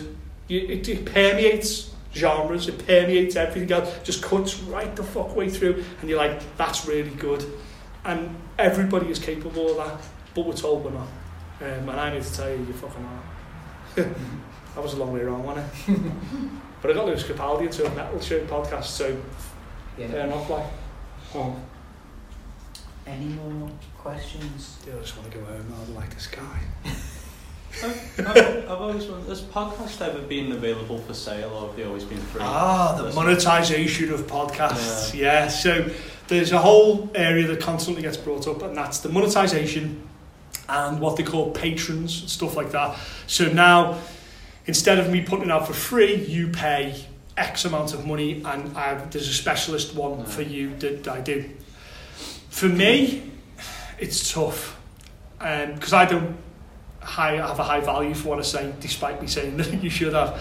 So it's difficult to go, okay, well, I think this podcast is worth nine ninety nine a month. Well, what am I basing it on? No, and it's tough, and it all, it's it's weird because it breeds in this whole other subculture then, like now, of that money thing. It puts you in a different couple of games. So it puts you in a game with cam girls. Are, are you familiar, anybody with cam girls and the practice of OnlyFans? Are you familiar with this? It's okay if you don't want to put your hand up, that's okay. So, you have someone who can join OnlyFans, as a good example of it, post salacious pictures of themselves, male or female, and someone will buy a photo set or whatever, they could also request the person to do something, say something, wear something, whatever. And that's listen, that's fine. You know, whatever you want to do, we're all consenting adults. But it does put you in that game, and I feel that that's not my set of my game. But I, I want to do this as a living, so I want to earn money. So how do you earn money legitimately and keep your integrity? It's fucking hard. That's hard. That like it's tough. So I'm going to be doing these live shows soon. Everybody's requested me to do this as a live thing where I interview someone and talk to someone in a live context. You imagine paying for this? You'd be fucking gutted, wouldn't you? Um, doing a live show. And so I'm like, and they're like, well, how much do you want to do the tickets? We're thinking fifteen pound, and I'm like, what? I'm like, we're thinking fifteen pound. I'm like, for a ticket. I'm thinking like pay whatever you fucking want, and half of it's going to a charity. Mind will go to Mind charity, but it, it's hard because some people see value if something's charged. Isn't that weird? That some people see value in if you charge something. So if I said to you, "Well, my podcast is only available for four ninety nine a month," you'd be like, "There must be some value to it." Then if it's four ninety nine a month, it's fucking an illusion. It's an illusion. Um, but but some people feel like it's like how much was the ticket? Some people use it as a badge of honour. Ticket prices for these are normally seventy quid. Oh, they all must be good then. Two, two, two aren't connected, but we make that connection. And I don't want to really get into that game, but I know it's a game I'm going to have to get into because it's like uh, it's a kind of in order to kind of keep this going. My podcast costs the price of a a SoundCloud subscription, which is like nine ninety nine a month. From that, it gives me an RSS feed. If you're not familiar with that is, it's a long stream of code that helps you go on iTunes and Spotify, and you can link all, to it. So it basically costs me ten pound a month to speak, if you will. So realistically, if I turn around and say I do a live show, and it costs, and I charge you five pound a ticket, and there's fifty people show up, I've paid for that. It's not. That's not fair. That's not fair. But then the place needs to be paid for, the bouncer needs to be paid for, the person at the bar needs to be paid for, and it's tough. It's how to do that right.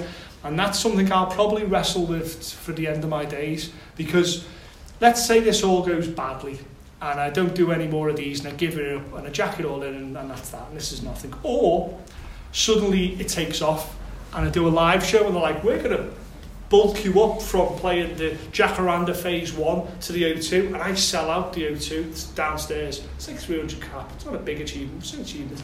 And then they go, well, we, you recently did an interview with someone and that's blown up on the internet. You, uh, you know, let's do another one. Let's do upstairs in the O2. Like 1,500 people. We can do upstairs. We can do upstairs. Oh, okay. And then before long, you're like, okay, what are we doing? We're doing the Echo Arena. What?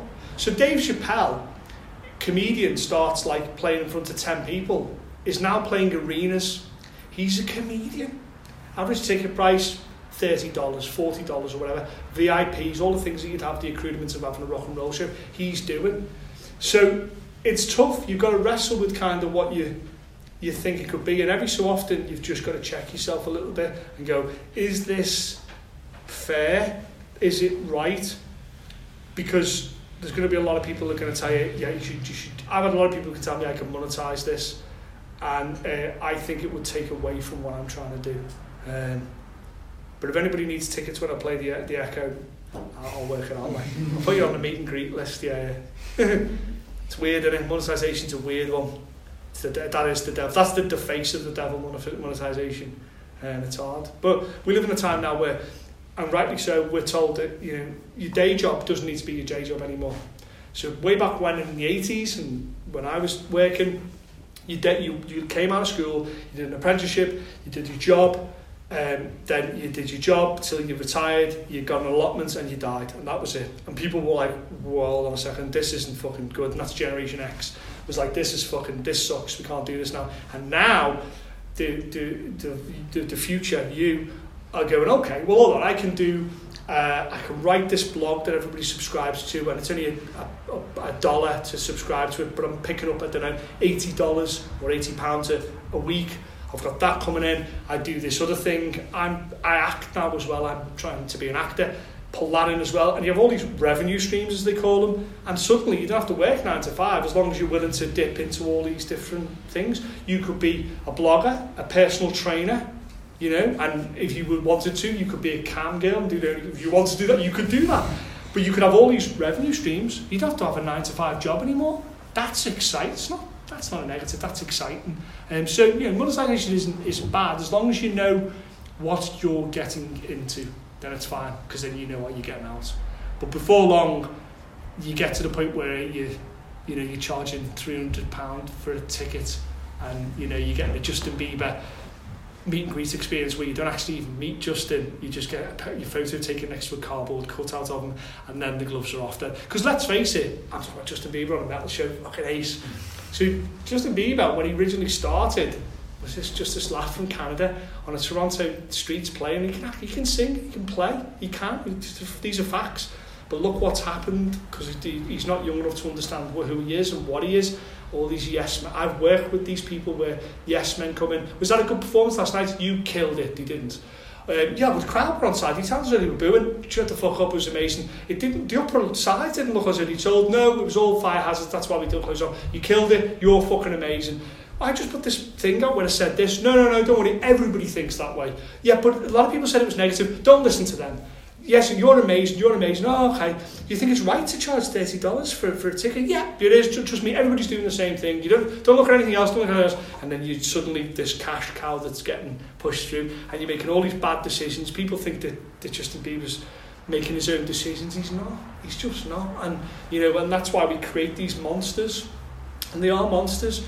Uh, the, you know, the poor guy is, is we've just, we've wrecked him. You know, we've wrecked all these people that we, we get at a young age and, you know, we put them on television and, and, and we make them famous and they've no idea how to deal with it. They've no learning, they've no kind of understanding of who they are and they just get completely abused in every way. And that's one of the, the real downsides of this, of this, this modern age. Um, that we just set these people up to fall.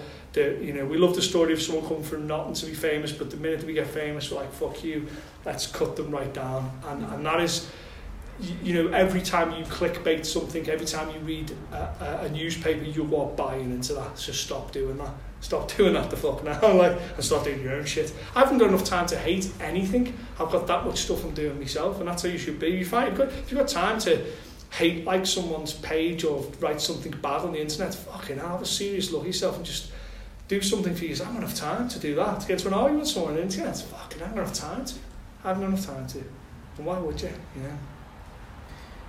Do you think that um, th- th- there's a there's a sort of downside to some of this though, and and I, I, I, you know what has come across clearly is is just how passionate you are for podcasting and how Yes. passionate you are about your practice and your labour, but as you said, it, it is it is something that people need to earn money.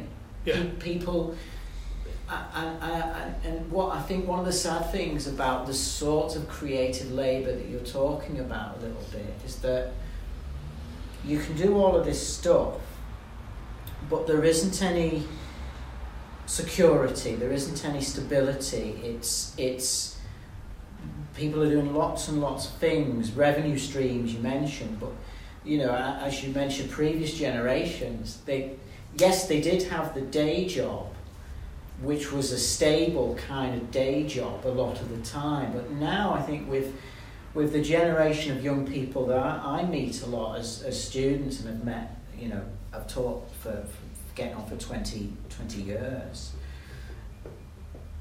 th- th- there does seem to be a lot of insecurity, a lot of instability in, in those sorts of things. And I wondered what your thoughts were on, on that.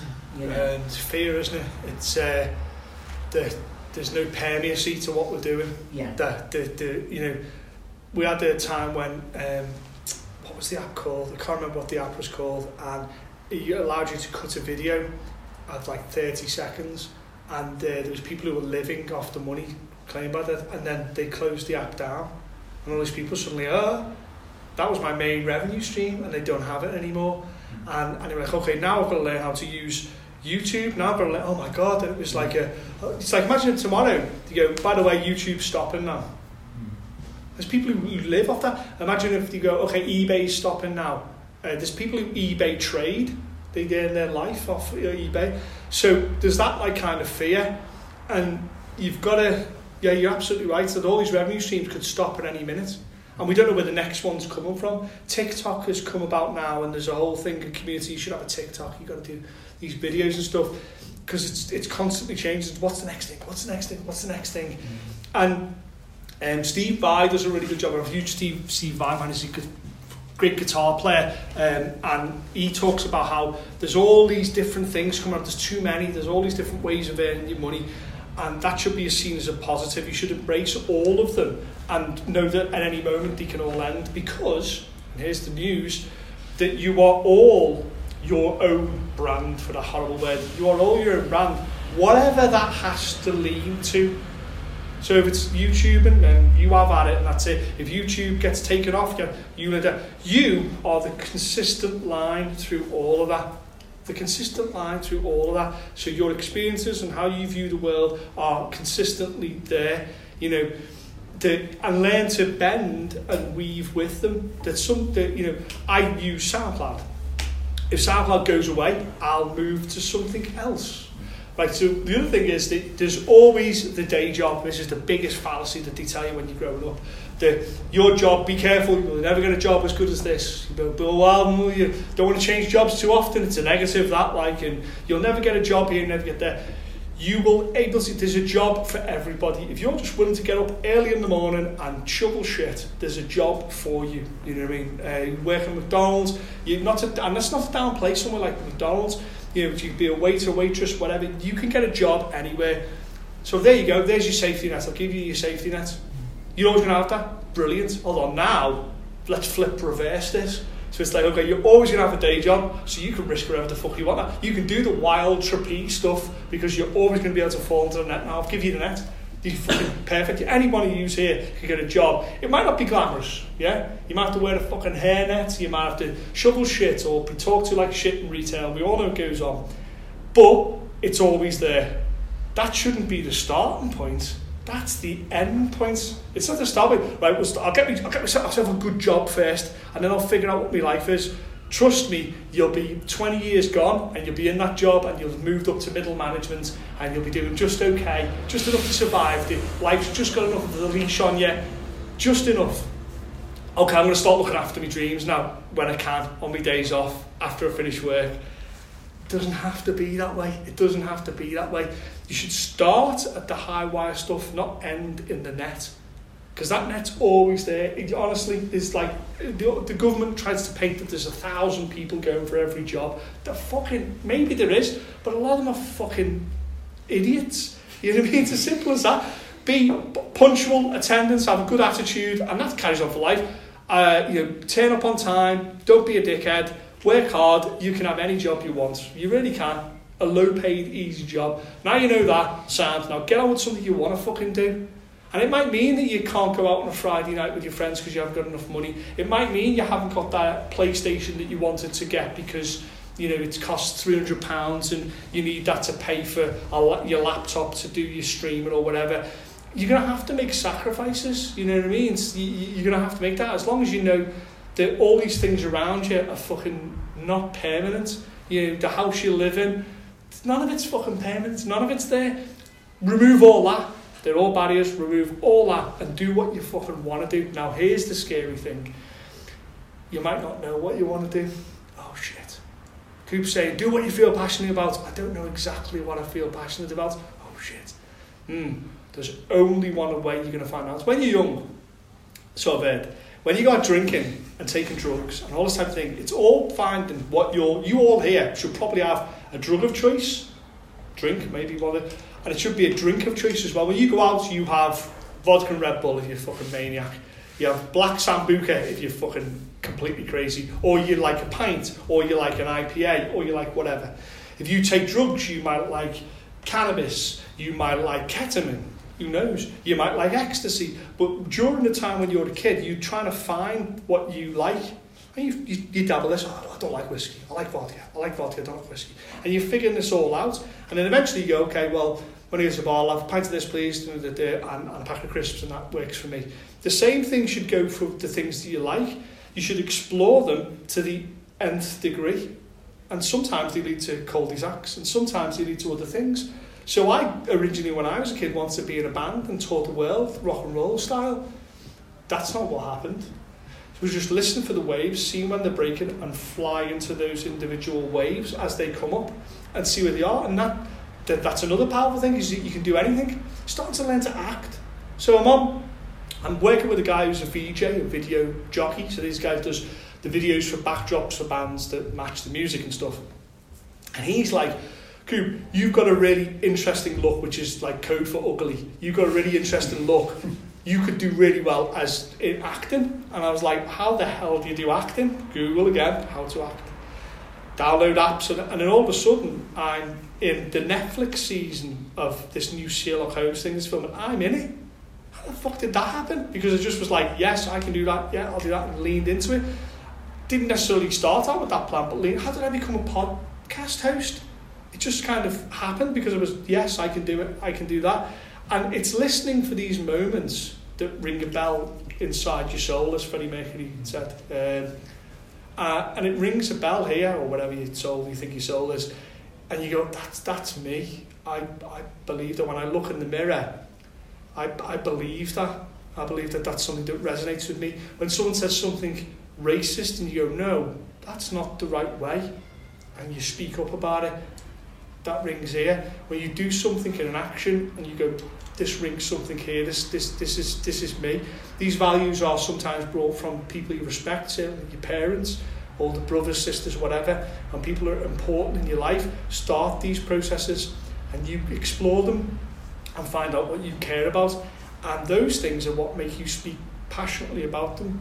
What you think about fitness and the body and how you should be is imposed by various factors how you lean into that is your, is your own choice. You know, anything that you're into, you know, that you particularly like, these are all informed things by your environment. And then there's that wonderful quote of Nicholson in Departed. He goes, I didn't want to be a product of my environment. I wanted my environment to be a product of me. That I didn't want to take all those bad things that were coming in, that I wanted to push out and push these, my ideals out there of what I believed what rang inside me what I believe to be true, and you might not have fully formed ideas of what that is. You might not know how you feel about politics. Someone say, what do you think about communism? What do you think about socialism? And then the same person might go, what do you think about Norwegian black metal? What do you think about laptop tech, bedroom metal? What do you think about this movie? What, you might not know. But the only way you're going to find that out is fucking getting out there and actually living a bit of life. And you know what? Not being afraid to fuck up as well. You know, I started this podcast and everybody told me, why? What for? And now people are like, can I come on to that podcast? And now, how, how are you? How did you get to speak to so and so? Because I said yes. Um, are we close to wrapping up? Should I wrap this up? Okay, so I'll tell you how I my journey as succinctly as I can. I was in a band, and we weren't very good. But I was the guy that would book and put us on. I would ring the venues up, ring the venues up. I'd ring the venues up. I'd say, "Can you put us on?" I was that guy, and I was quite good at organising stuff. And eventually, uh, the band stopped playing a lot because we weren't very good. And but the other bands were like, "We still like you to organise the shows if you could. We still like to do some stuff for us." And I was like, "Okay." So then I started to organise the shows, and then I was they were like, "Well, Coop knows how to restring guitars, and he knows how to how the amp set up." With, well, he can do that as well, can't he? Okay, I'll do that. And then before long, what happens is you start you know, becoming the go-to guy. So a band comes up, a band called Kojak, and they were like, "We're going to do this shitty little tour around Scotland, and no one's going to come to see us, but you come out with us and be our effectively tour manager, stage manager, whatever." I was like, I don't know how that, don't know what that is. I don't know how to do that. Just say yes.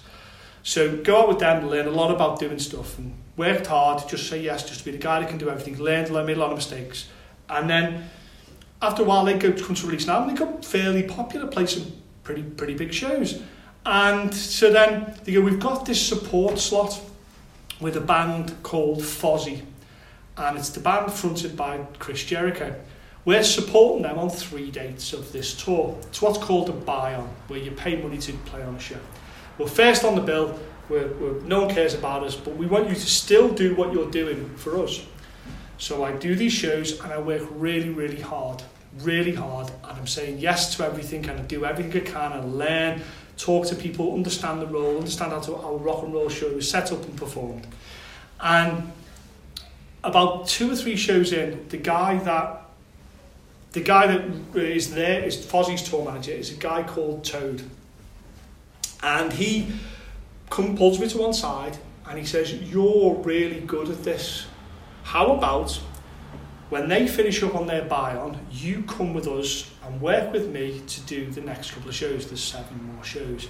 I'm like, yes, I can do that. Yes, I just say yes.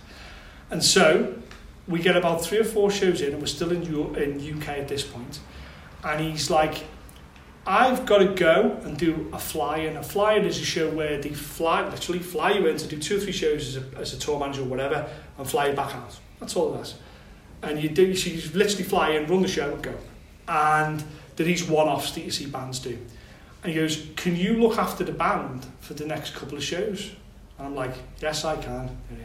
So I go in the space of two or three months to meeting Chris Jericho. I'm a huge wrestling fan growing up. I see him and I'm shaking hands with him, and he's like, "You're running the show now, and you're doing doing bits and pieces."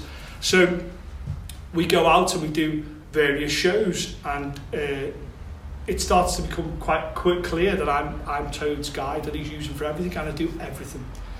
And I come off tour, and I'm like, "That was fun." I don't know what else I'm supposed to do. And then Toad rings me up.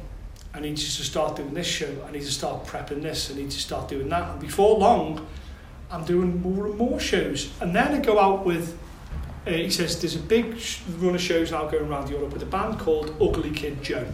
Don't know if you've ever heard them. They do a very famous song called Everything About, uh, I Hate Everything About You, I think it's called. I tour with them for years, doing music. And they were, they, they, they were huge during the, the late, late 90s. They were huge, huge rock and roll band. And I'm out doing things, and we go around Europe and stuff like that, and we and we get to and I get to see these beautiful, fantastic locations, and it's all still building. And then I go out again with Fozzy. Fozzy have now exploded. Chris is now the host of the Golden Gods Award, which is a huge metal event in London, which is a whole awards thing, and there's a whole bunch of stories I could tell about that. But the two things I'm leading to, two pivotal things I'm leading to are this. So you must be aware of the Download Music Festival. You're aware that huge metal festival that happens down, down south. And Fozzy are playing that at about uh, quarter past one in the, in the day or something to maybe 36,000 people or whatever. And we do that show and, and I'm helping to do this whole thing. And afterwards everybody in the band splits and they all go. And I'm still with Chris because I like hanging out and wants to be learn as much as good. And Chris goes, I'm just going to have to nip off somewhere and do something. And I meant to really stay with him and kind of help him show him where he's meant to be going next and sign stuff for him, whatever. And I said, oh, you've got to come back. I can't leave you on your own. It'll be five minutes. So let's play a little bit of Game of Thrones time traveling here. So let's go right the way back to when I first listened to music as a band. I listened to Metallica. Metallica are my guys. Hetfield, the lead singer James Hetfield, is my guy. He's the guy I looked up. His opinions enforced my opinions. I loved him as a person. He was one of those guys. Huge fan of Hetfield. Da- I downloaded that particular year. Metallica are playing in full, which has now become quite the thing to do, the full album of a particular thing. So they're playing the Black Album, which was their biggest selling album. It's an album that regularly sells 10 million copies a year, won a ton of Grammys, watershed moment for metal. It's one of my favourite albums. And they're playing this album in full. So that's still in my mind. So let's go back forward again to Chris going off. Chris comes back. Comes back with a pass about that big, huge pass with the cover of the Black Album on in, in weird tinfoily thing. And he goes, There's your bonus for, for, for, for the show. And I'm like, What's this? And he's like, Side of stage for Metallica. Um, I don't know correctly what this means. So we go up as the, the, the everybody's prepping. The, the second last band are finishing up. Metallica are to take the stage. I go up this walkway all the way up. Pretty soon we're going past security and other famous people, and we're still going forward, closer to the stage. I'm like, what the hell is this? Get to the side of the stage, and I'm at the side of the stage. This is downloaded in front of 100,000 people, and I'm like, I'm still this guy that just said yes to everything and just started learning how to do this. And the house lights go down, and James Hetfield comes up there, and he has a thing where he, uh, he was burned very badly on one of the tours from some pyrotechnics, so he's very superstitious, so he fist bumps, cliche fist bump with every member of the crew before he goes on stage to kind of, so it, nothing bad happens. And he turns to me before he goes on and offers his fist up to fist bump. I'm still this 15 year old kid that thinks he. So I fist bump James Hetfield and I'm still high from that moment. And he goes out. Just before they start, just before the first notes ring out, Chris turns to me and says, um, I'm sorry to do this to you, but that pasta you've got, I've promised to the, the then editor of Kerrang. I'm like, what do you mean? He goes, you're going to have to go back down, give that pass back to him, and I'll see you on the bus. And I'm like, at the top of the mountain, I'm going to have to come all the way back down. And he said, unless you can think of a better way of doing it. And so I turned to the biggest fucking bouncer I could find, biggest guy. And I said, my name's Coop.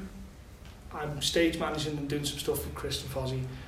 I'm going down to give this pass to the guy from Kerrang and then I'm coming back up. I need to do it very quickly, so I'm not going to get any of this bullshit if you're going to stop me, check passes and all that. I said, I just need to, goes, Coop, stand on me, you're all right. And you got one pass. Head down, give the pass to James. I said, come up with me, run up. I've not got a pass, he has, shouldn't really be there. Goes the guy, all right, boss? He's like, yeah, keep going, Coop. Off I go. There I am, stand next to him, turn to James, give us that pass, and then took it off him. Chris turned to me, he's like, I, I, I passed the test, if you will, and then I get to watch the Black Album, my, one of my favourite albums, Fuel Fundamental, played out right in front of me. Same guy that went to Scotland with Kojak. With this pass. Now, at this point, if I was trying to um, if I was trying to, uh, we were on a date or something, I would pull this pass out and that would, you know, that down gold. And then the only way that gets any better is the next part of that story. So we go out to with the Ugly Kid Joe, and they play all around Europe. And we get told that were going to be playing the Polish Woodstock. I'm all the time saying yes, just do what I can, work what I can, learn to do guitar tech and learning everything. And you're playing the Polish Woodstock. Now, I don't know if you're familiar with the Polish Woodstock. You're obviously familiar with the term Woodstock. Huge festival. It's in Poland and it's free. So all of Poland comes, basically. All of Poland comes. It's huge. So the night before, we're getting um, our meals and stuff uh, out, and the, the record company pay for that, and they come down because it's huge. And they're talking to us, and the, one of the executives from the record company turns to me and goes, "Just so you know, Coop, it's it's going to be a very big show. They estimate it's going to be about 250,000 people, and you're the headliners." And I'm like, "Okay, no worries. Seen it all before. It's not a problem." Inside, shit myself. We get there very in the morning before anywhere opens, and we're sitting around doing nothing, so we don't get to see what happens. Guy comes in, he goes, "We're estimating the crowd's now going to be 350,000 people." So it's got to be good this show. Shit. Okay. 20 minutes before the show, enter Shikari are playing. They finish up their set. Guy goes, comes back in. We're all tuning up and trying to do things. And he goes, um, the, the helicopter has been over. And they estimate the crowd to be in excess of 500,000 people.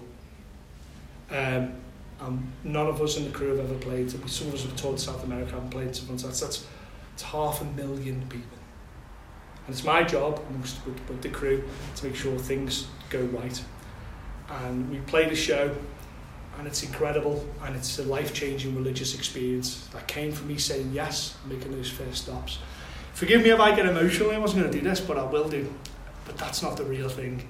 So the guy that helped me do that is a guy called Toad, um, Toby, and he uh, he, uh, he he was my mentor, and he's the guy. He, he, he, gave me a chance when no one else did. He helped me get those shows, which will now live inside me forever. Um, and around December, he contracted um, a, quite a serious flu, and he'd already been asthmatic. He was had a thingy, and he goes into hospital, and he goes into a coma, and he uh, he he doesn't make out, and he's like five years older than me, six, five, um, and he doesn't make it out. And you think to yourself, oh shit. The, I did. I was the yes guy. I worked hard. I tried to learn what I could do, but that's how how quick it goes, and that's how little time you have. And I don't want to bring everybody down, like, because that's not what this is about. Certainly, Toby wouldn't want that.